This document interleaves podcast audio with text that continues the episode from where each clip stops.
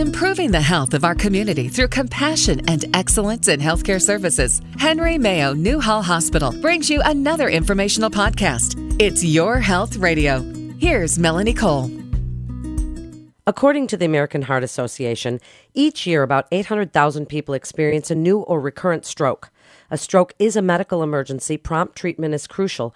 Early action can minimize brain damage and potential complications. We're pleased to announce that Henry Mayo Newhall Hospital has earned the Get with the Guidelines Stroke Gold Plus Quality Achievement Award and also qualified for recognition on the Target Stroke Honor Roll. This award recognizes Henry Mayo's commitment and success in implementing a high standard of stroke care by ensuring that their stroke patients receive treatment that meets nationally accepted evidence based standards and recommendations. Congratulations on your GWTG Stroke Gold Plus Target Stroke Award, Henry Mayo Newhall Hospital. My guest today is Dr. UV Graywall. He's a neurologist and a member of the medical staff at Henry Mayo Newhall Hospital. Welcome to the show, Dr. Graywall. Tell us a little bit about stroke. What is it, and are there different types of stroke? Yes, um, actually, there's two major types of stroke that's out there, and uh, you, you, know, thanks for having me as well. Um, I think it's very important that we um, uh, educate the community about stroke because there's treatment out there that we can uh, give within a certain time period. But a stroke in of itself can occur either when a blood vessel in the brain ruptures or is blocked by a clot. So we have two major types of stroke out there. One is called ischemic, and that's usually when you have a blood vessel that's blocked off by a clot, and the other is hemorrhagic, and that occurs when a blood vessel ruptures and you have more of a bleeding occurring. So, are there some symptoms or signs or precursors? Let's start with those before we even do recognizing a stroke because time is brain and we want to know how to recognize a stroke right away. But are there some precursors? Are there some things that people should know about risk factors for a stroke? Absolutely. And, you know, in terms of stroke itself, 80% of strokes are due to risk factors that can actually be uh, controlled and prevented. Um, some of those major risk factors include blood pressure, so it's incredibly important to keep uh, blood pressure under control, as well as um, other risk factors such as cholesterol, controlling diabetes, increasing your physical activity, and keeping control in terms of excess weight. Uh, there's also um, activities such as smoking, which can also increase your risk factors for stroke. So, all these are preventable potential risk factors for stroke that can reduce your risk in the long term. So, if somebody is having a stroke, what should they or a loved one recognize about this moniker that you doctors use to recognize a stroke very quickly? What is that? Yes, and, and actually, it's uh, one of the uh, mnemonics that's been released by the American Heart Association and Stroke Association to look at some of the main signs and symptoms of stroke. And that mnemonic is called FAST. Um, the F in that stands for face drooping. So if you notice maybe in one of your family members or loved ones that one of their fa- sides of their face is drooping or that side has become numb, that can be an indicator of stroke. And it, sh- and it should be noted that this is a focal deficit, so it's going to be one side usually. Um, the A in that mnemonic of FAST um, stands for arm weakness. So is one arm weak or is it numb? Also, S stands for speech difficulty, and in that we're looking to see is the speech slurred are they unable to speak? Are they hard to understand? Do they have difficulty understanding what you're saying to them? Um, these are all kind of signs of stroke.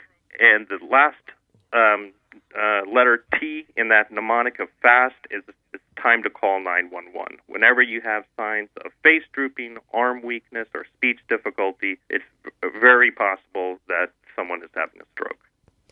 And if they call 911 immediately when they recognize the face, arms, or speech, what can EMS do for them in that interim on the ride over? So if if they're suspicious that the stroke is being caused by a blood clot, they can administer aspirin. They can also get your blood pressure under a certain degree of control if it's severely elevated. Um, so these are things that you know the, the, the first responders can do in order to reduce the future complications of an event. And then what happens at the emergency room? What do you do for someone that you suspect is having a stroke?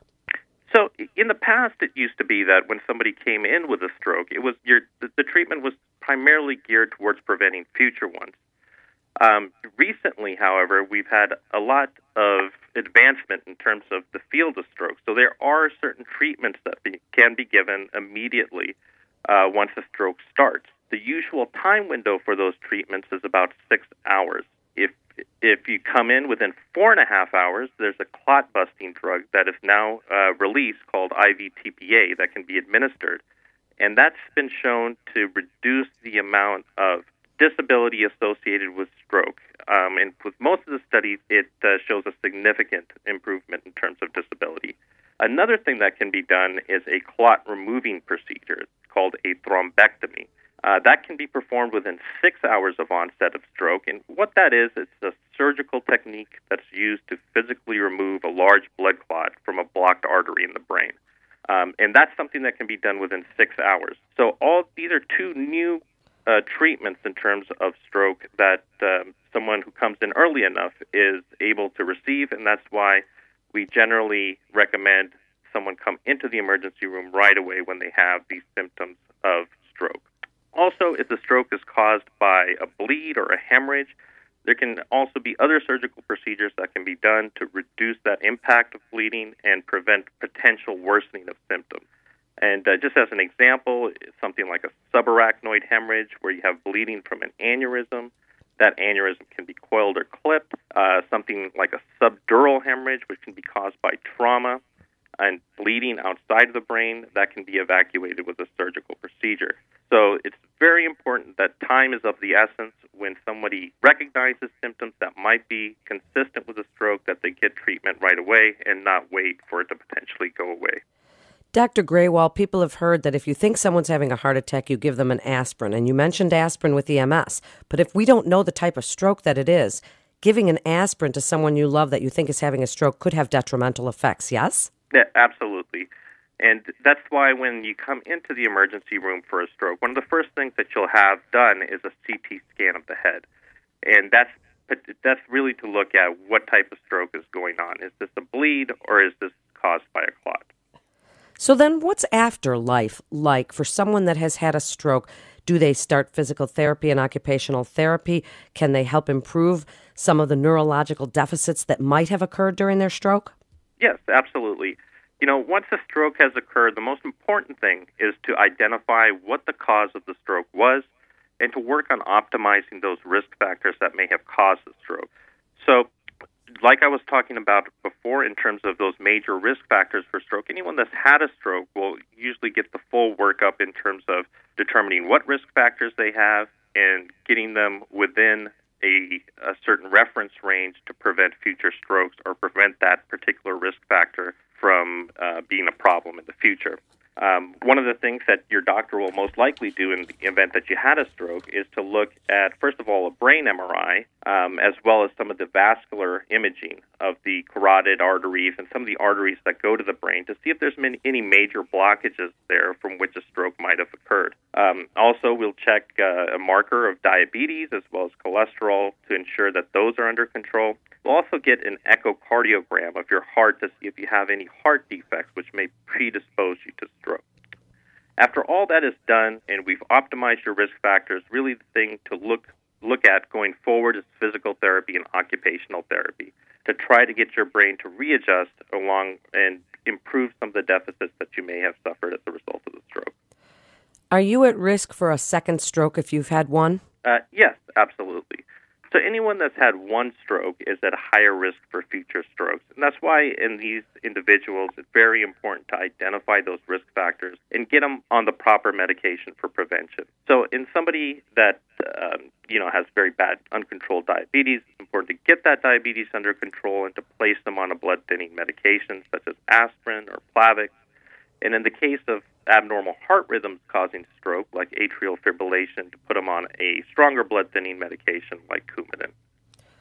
So then, wrap it up for us, Dr. Graywall. What is your best advice for people who think they might be at risk for stroke? What would you like them to know about hopefully preventing it in the first place or recognizing those very important symptoms that they need to know? Well, I think the most important thing is to go to their primary care physician or their or their doctor and to ask them to be tested for some of the risk factors for stroke to ensure that their blood pressure is under control, they're not smoking, they don't have diabetes, their cholesterol is under control, and they keep a, a relatively active lifestyle. And in addition to that, um, to keep in mind those symptoms of stroke that I was discussing earlier fast, the face drooping, arm weakness, speech difficulty. And if they see that or they feel like they're undergoing one of those symptoms, to get care right away because there are things that we can do if you get into the emergency room fast enough. Thank you so much for being with us today. It's such important information for listeners to hear. You're listening to It's Your Health Radio with Henry Mayo Newhall Hospital. And for more information, you can go to henrymayo.com. That's henrymayo.com. This is Melanie Cole. Thanks so much for listening.